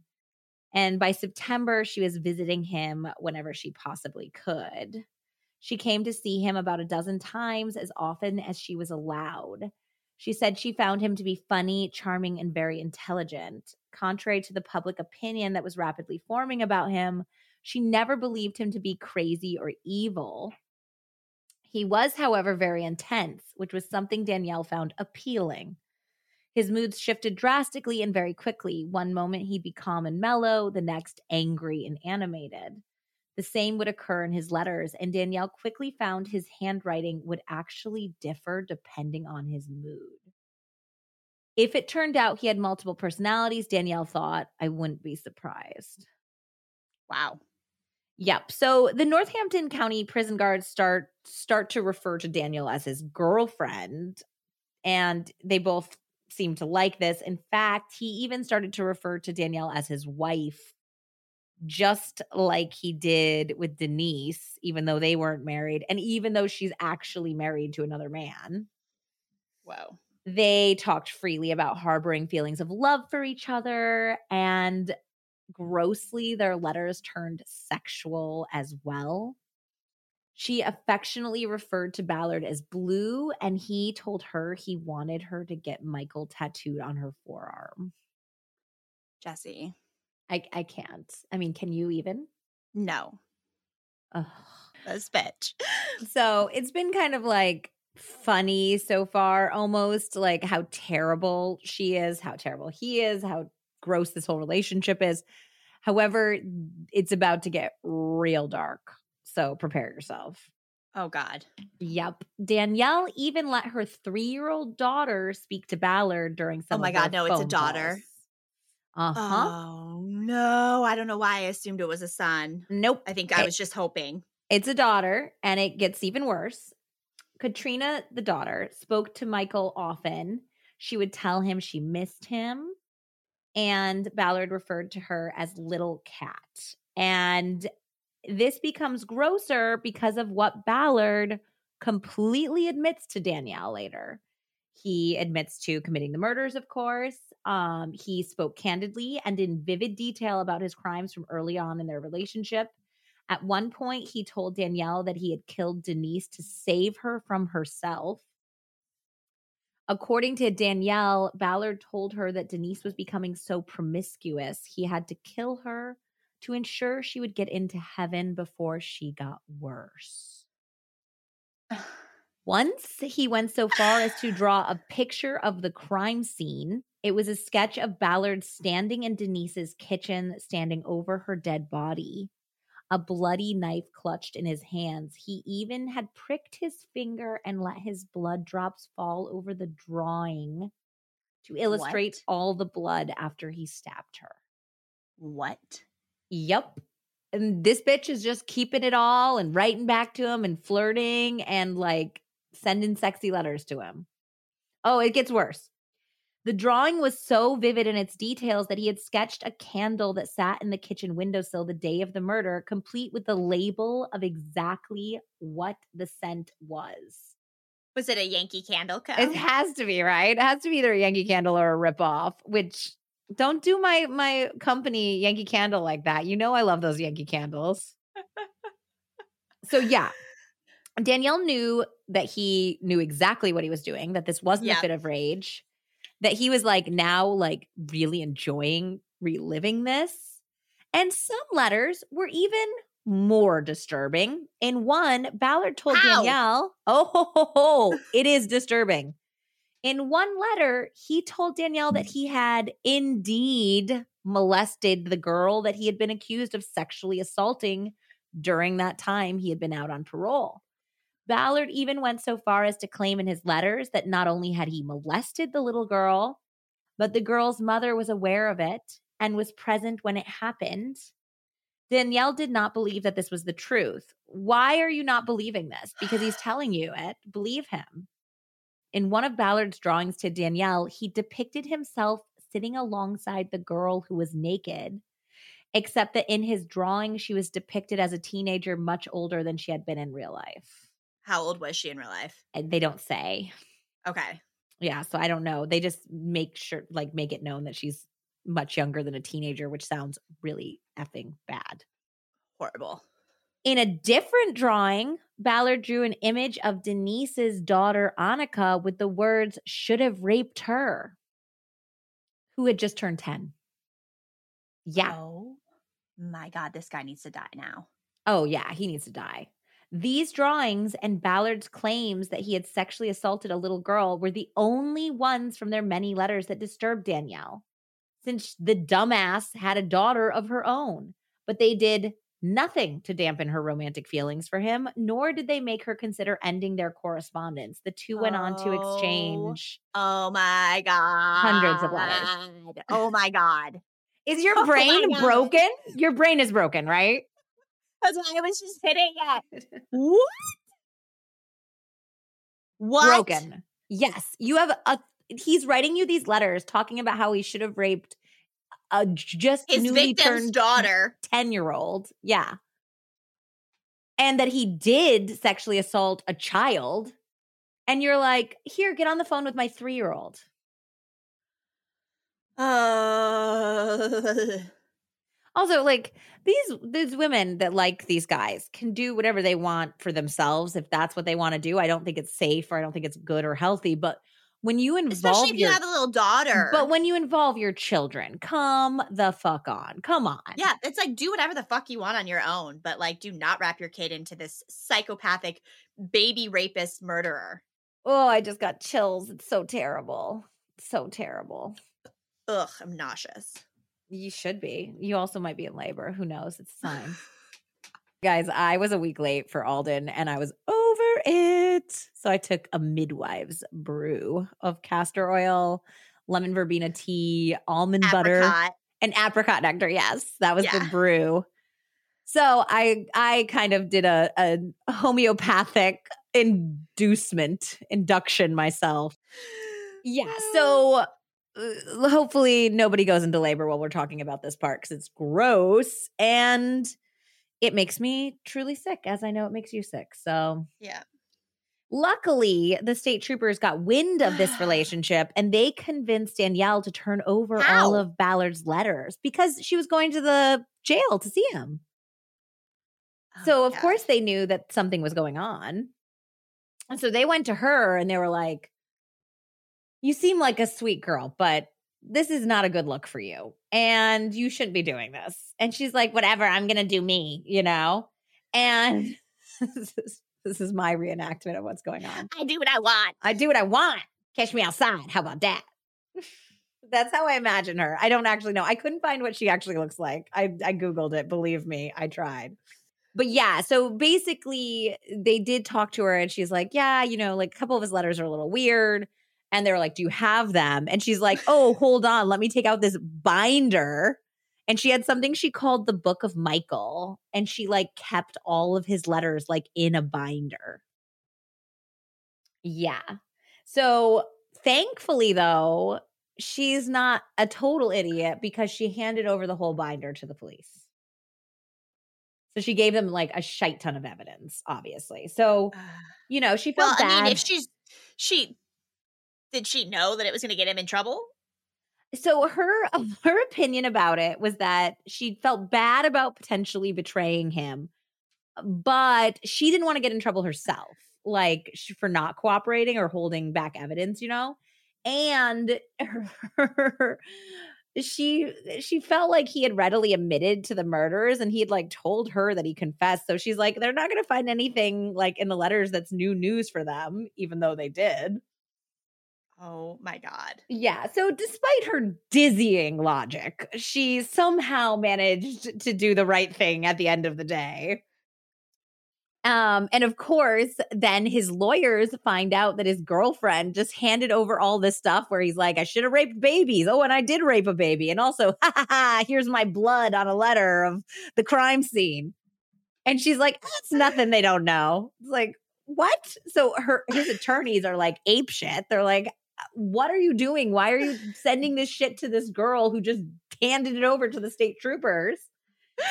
Oh my god. Yeah. So it's like, it sounds like when I first started the story, you're like, oh, who's this wackadoodle just writing to him? And it's like, no, she turned over some very significant evidence at the end. Uh, thank you. Uh, thank you. um, so even though Ballard's lawyers begged him to stop seeing Danielle and exchanging letters, he defied them and he eventually, like after only a couple weeks of not talking to her, totally picked up the romance once more. and after the two reconnected, Danielle arranged to visit Ballard in prison, but the prison canceled the visit last minute. Like she was already there and they wouldn't let Ballard see her. And Ballard went absolutely batshit crazy. So I read about this in, in the book, and I'm literally going to just read the passage to you because I could not do it justice if I tried to reiterate for you. This no, I think it's I, it's great when you pick certain ones to just read. yeah, this one I'm just reading because it, it gets you an idea of how this guy's mind works, and it is astounding. Okay, so he's been told that he can't see his crazy lover, and he gets really pissed about it. So, fine, Ballard thought. If you're not going to abide by your end of the bargain, I'm not going to abide by mine. Let's have a party. Ballard grabbed a pencil and one of the pieces of paper he usually used for his drawings. After a few seconds of furious scribbling, Ballard attached some of his toothpaste to the edges of the paper, then stuck it to the wall right outside his cell. The makeshift sign read Costume party, bring a friend, fun for all, have a riot. After that, Ballard wet one of his towels in the sink and shoved it against the lower crack of his cell door. He knew that for what he was about to do, the prison staff would try to pump pepper spray into the cell. Ballard then lifted one of the two mattresses in his cell and shoved it against the door, essentially barricading himself inside. The corrections officers ordered Ballard to remove the mattress, but he refused.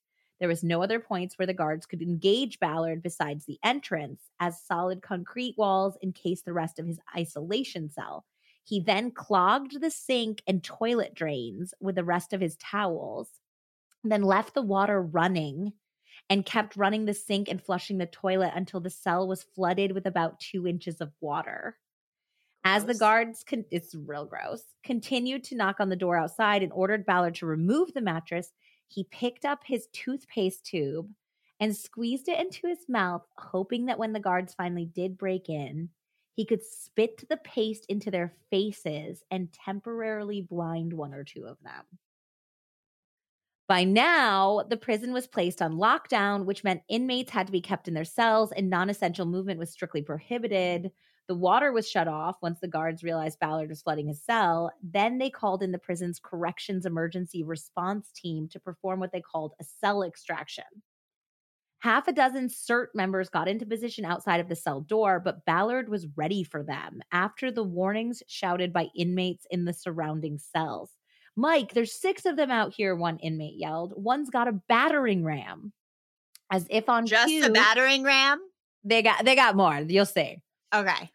The guard with the battering ram started shoving the heavy instrument against the door. Ballard pressed his arms against the mattress, and the battering ram only succeeded in pushing the mattress out slightly before Ballard pressed it back up against the door.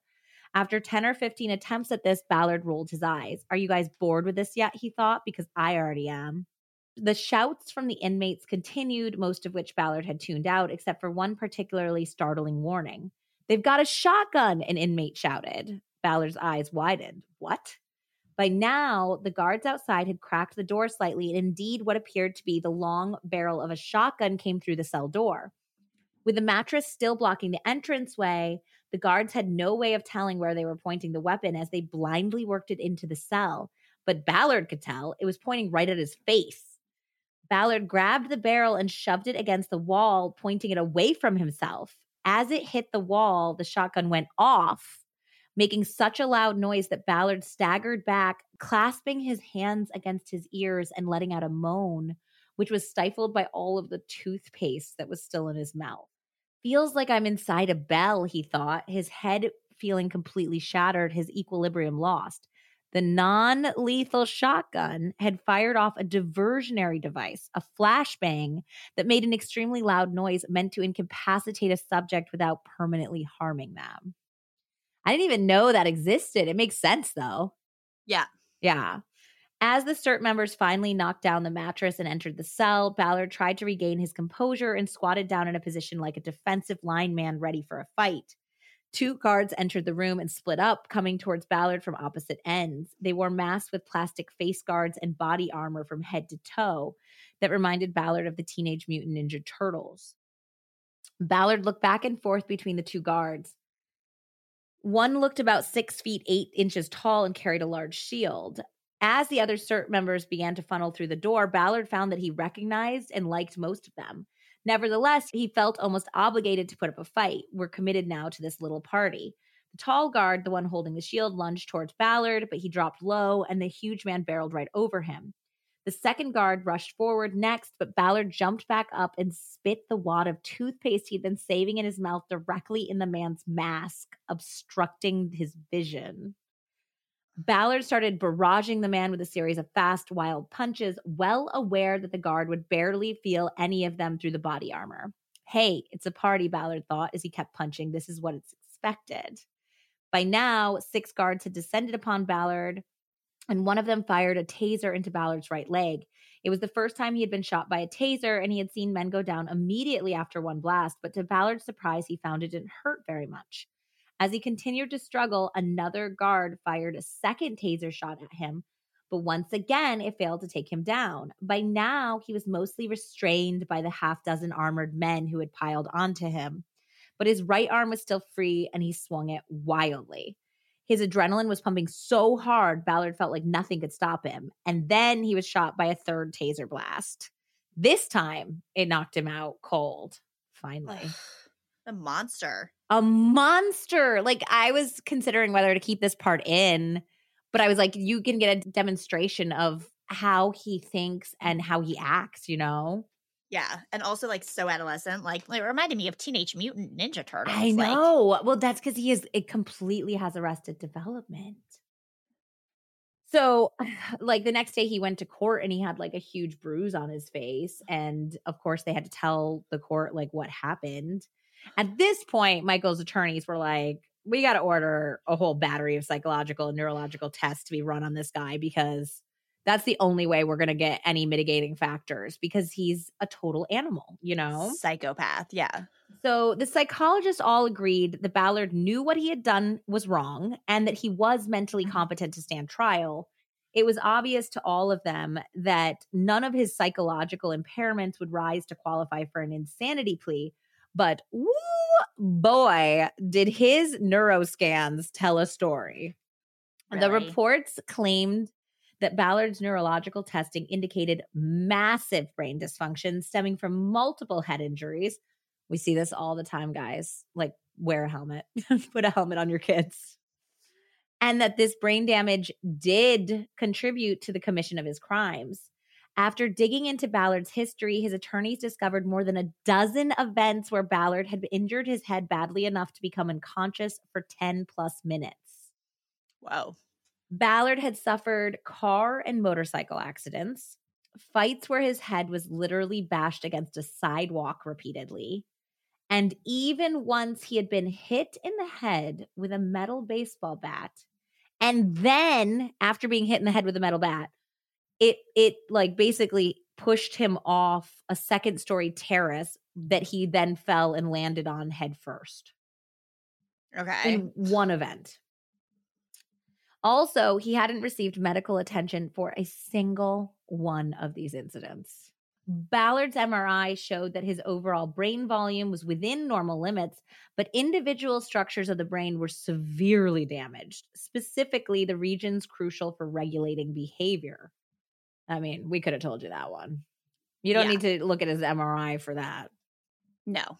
So, though he could appear to be functioning normally, he had huge problems with impulse control, emotional regulation, um, and moral judgment. So, the damage apparent in his brain could and did, in his case, lead to increased aggression, decreased empathy, impulsivity, and peculiar sexual habits, which I don't want to know about any further No. with this guy. So, uh, Dr. Susan Rushing said, It is my opinion to a reasonable degree of medical certainty, Mr. Ballard's head injuries predisposed him to psychosis, antisocial personality disorder, and substance abuse.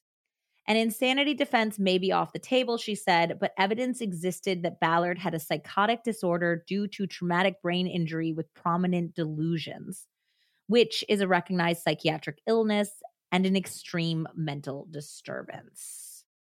So, all of the specialists agreed that Ballard's neuro- neurological defects were exacerbated and heightened by his psychological scars, the abandonment issues, and the hatred of women specifically. Yeah, for sure. Leading up to the trial, Michael courted the media and did several interviews attempting to offer a more sympathetic view into his soul. Oh God. Uh, yeah, nobody was buying that crap. And then he did surprise everyone by pleading guilty to his crimes.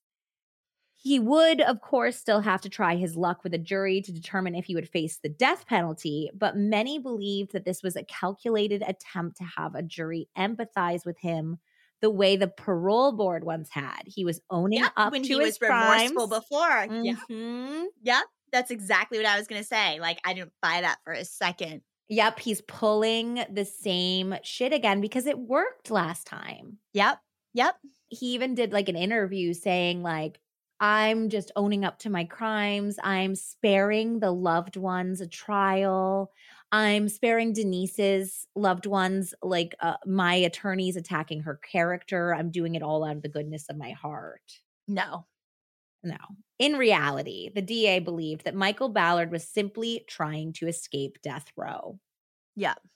Ballard was no idiot, and by now he certainly knew his way around the prison system. Pennsylvania was extremely unlikely to actually execute him, even if the death penalty was awarded. And even if it did come to pass, it would be after decades of appeals. He wanted life without parole versus death row because life without parole meant a better quality of life. They got more time outside, they had more No. visits. Mhm. No. No. Yeah, if he got just life without parole, his quality of life would be a hundred times better. So, yeah, DA Morganelli was not going to let him live a life of comfort behind bars after everything he had done. And he's like, I'm going to get the death penalty conviction on this case. So, the death penalty trial began on May 9th of 2011. In his opening statements, Morganelli tried to discourage the jury from showing any mercy towards Ballard because, the district attorney said, he had already failed when given a second and third chance during both times he was released on parole. He also reminded them that Ballard had killed not only these four victims, but also Donald Richard back in 1991. Yep. Not one, not two, not three, not four, but five.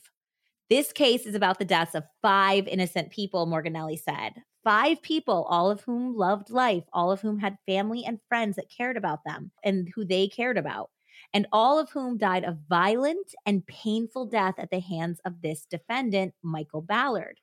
And he pointed out, Denise's two young children could easily have been killed as well if they had been home that day. Yep. They could have been numbers six and seven, Morganelli said. Not to I don't mention, even know how we're even like having this conversation. I mean, I agree with you. Yeah. I mean, also not to mention though that he said in those letters he wanted to rape the little girl. Like, if she'd been home, what would he have done to her? Jesus. Uh huh. Meanwhile, the defense did their best to humanize Ballard, bringing up his terrible upbringing, his brain damage, the fact that Denise had been his truly only first and love of his life. He, they tried to make it like discovering her infidelity paired with his psychological issues and neurological damage caused a break with reality. It's like, also, don't blame the victim because your client's a psychopath.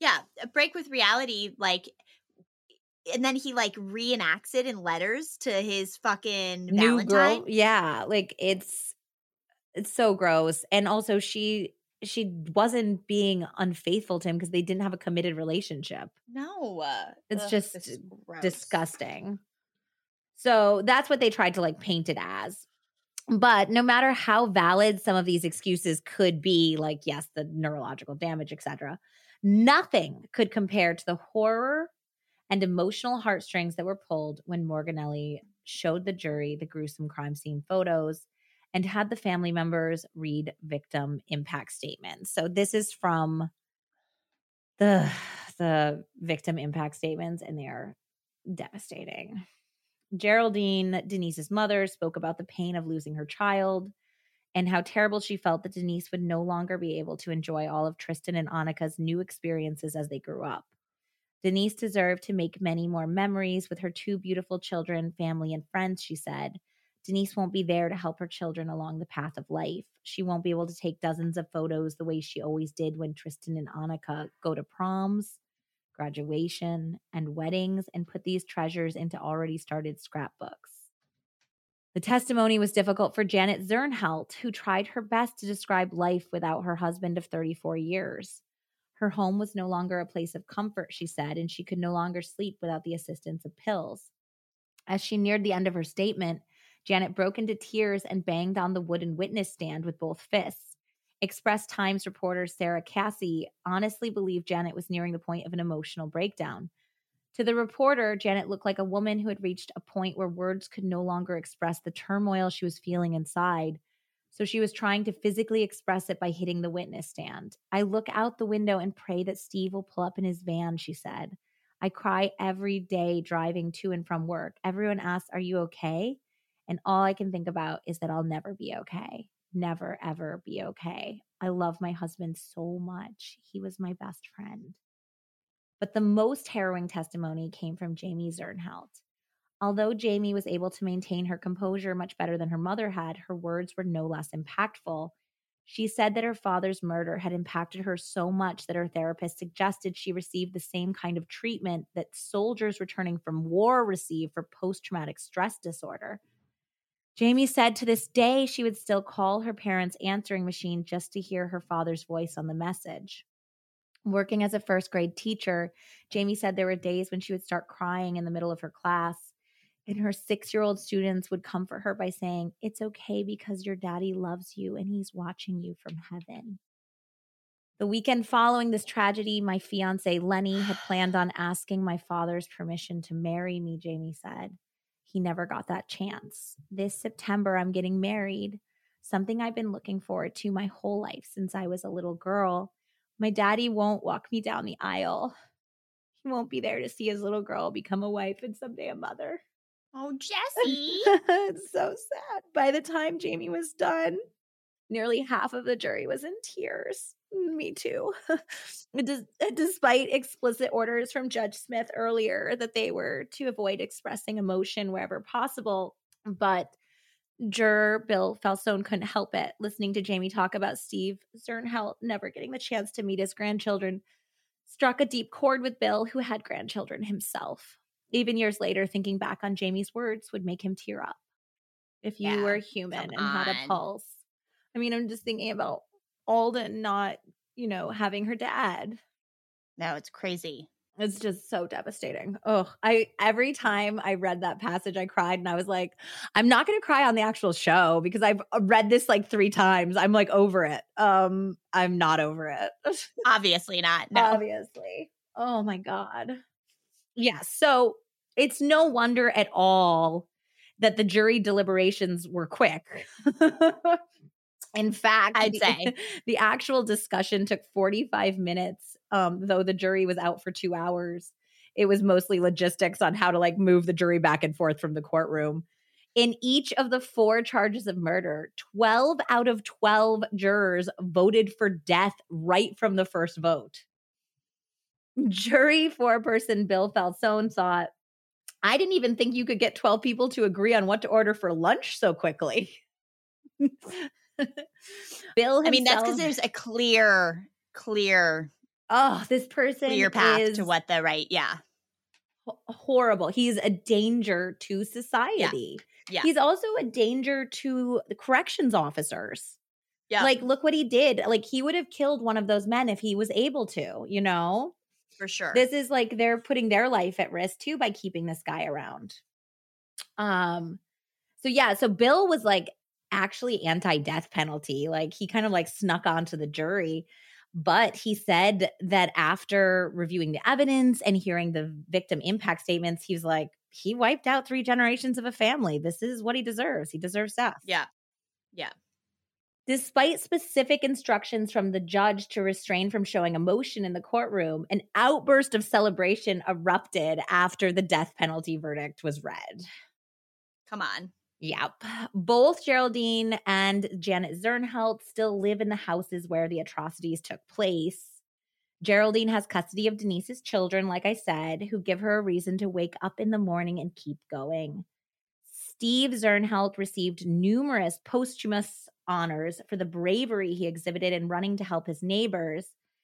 It is bittersweet for Janet, who still grieves for her husband every day. All of the Zernhelt children are successful in their respective fields, and son Justin moved back in with Janet to help her cope with the loss. As of a news article in 2014, Danielle Kaufman is still writing letters to Michael Ballard. According to Fatal, yep. She's such a dumbass. According to Fatal Jealousy, the two had a falling out after the trial because he blamed her for the death penalty verdict. But he must have forgiven her because this recent news article said they were still chatting. Or maybe he just like got bored enough that he was like, I'll take whatever I can get. She said she's still in love with him. I can't. After all of I like that. actually can't. Ugh. As of the publication of Fatal Jealousy in 2014, Ballard was living in an 8 by 10 foot cell, only allowed one visitor per week, and he can never physically touch them. He's only allowed to leave his cell for two hours, five days a week, and he can only take three showers a week. I live as a goddamn pet, he told authors McEvoy and Olanoff. I am taken out for exercise. I am told when to eat. I live in a goddamn cage. I am a pet. This is not a goddamn life. No, you don't get a life anymore. You don't deserve one. Ballard maintains he feels remorse for the deaths of Steven Zernhelt and elderly Alvin Marsh, but not Dennis Marsh, and still harbors an insane amount of anger towards Denise. So, the reason why he said he doesn't regret what he did to Dennis is because he has this like really bizarre, effed up biblical idea that men should force their daughters to be chaste. And that because uh, Denise cheated on him, it was also Dennis's responsibility to make his daughter be faithful to him. Psycho. Come on. Psychotic. About Denise, he said, if I could literally dig her the fuck up and do this to her again, I would. That's the amount of rage I still have toward her. Wow. This guy doesn't like we've talked about this wow like about the death penalty. We are not pro death penalty, but this guy doesn't deserve to be alive. He's dangerous. No, yeah. Ugh. But I love how mad he is about how horrible his life is right now. Ugh, I know. I do like that. You you yeah. are not a goddamn pet. You are something that lives under ugh, the bottom of the aquarium all of the pets that he tortured and killed are getting their revenge on him. yes, exactly. the opossum is the like opossum.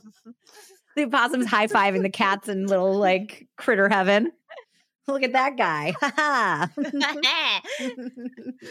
With their creepy little opossum hands that look like hands. Yeah. They do love high fiving though. They do. Yeah. Uh, I told you my brother has an opossum that just like walks into his house because he has a cat door. No, they're they're they're like so ugly, but like so sweet. They're so sweet, and they they eat ticks. So guys, don't kill opossums. Try to like not run them over because they're good for uh, controlling Lyme disease. um, I mean, you shouldn't try to run them over anyway. I don't know what I'm saying. try not to run them over. uh, Okay, so in 2015, Ballard requested to drop further appeals and was given an execution date of October 19th, 2015 by lethal injection. However, in October, Governor Tom Wolf granted a stay of execution under a moratorium on capital punishment in this entire state. As of this recording, Michael Eric Ballard is 48 years old. And it looks like he will live out the rest of his natural life behind bars. But that actually makes me really happy because he doesn't want to be there. And that's why he dropped appeals so that they would kill him. And I hope he lives mm-hmm. forever and his life just sucks. Uh, Jesse. What? A barf. It's a barf story. There's like not a, a, barf. There's no it's good time to be had in sure. this one. It is no. like just terrible. The only good time is the opossum revenge. the only really the only the little opossum silver lining here. That's it. That's it. Oh my oh. god. So, guys, we are almost done with our maternity episodes. If you have been enjoying this ride with Love Murder, please please please uh, give us a review on Apple Podcasts. It helps us uh, go up the charts and have people find us and we will send you a code for some free stickers. In conclusion, maybe find another pen pal who hasn't brutally murdered five people. It'd be a good start for that girl. Yeah. Uh, just like a bare, bare minimum of your pen pals. Shout out to uh, all the bartenders who kept track of the psychopathic man wearing a Superman tee ordering Long Island iced teas to track yeah. And trace all of his steps, you know? Also, just shout out to all of the bartenders who's ever had to make a Long Island iced tea. we stand with you. and as always, remember, you're only 12 traumatic brain injuries away from becoming a murderer. So wear helmets and stay safe. Thanks for listening. Bye. Bye, guys.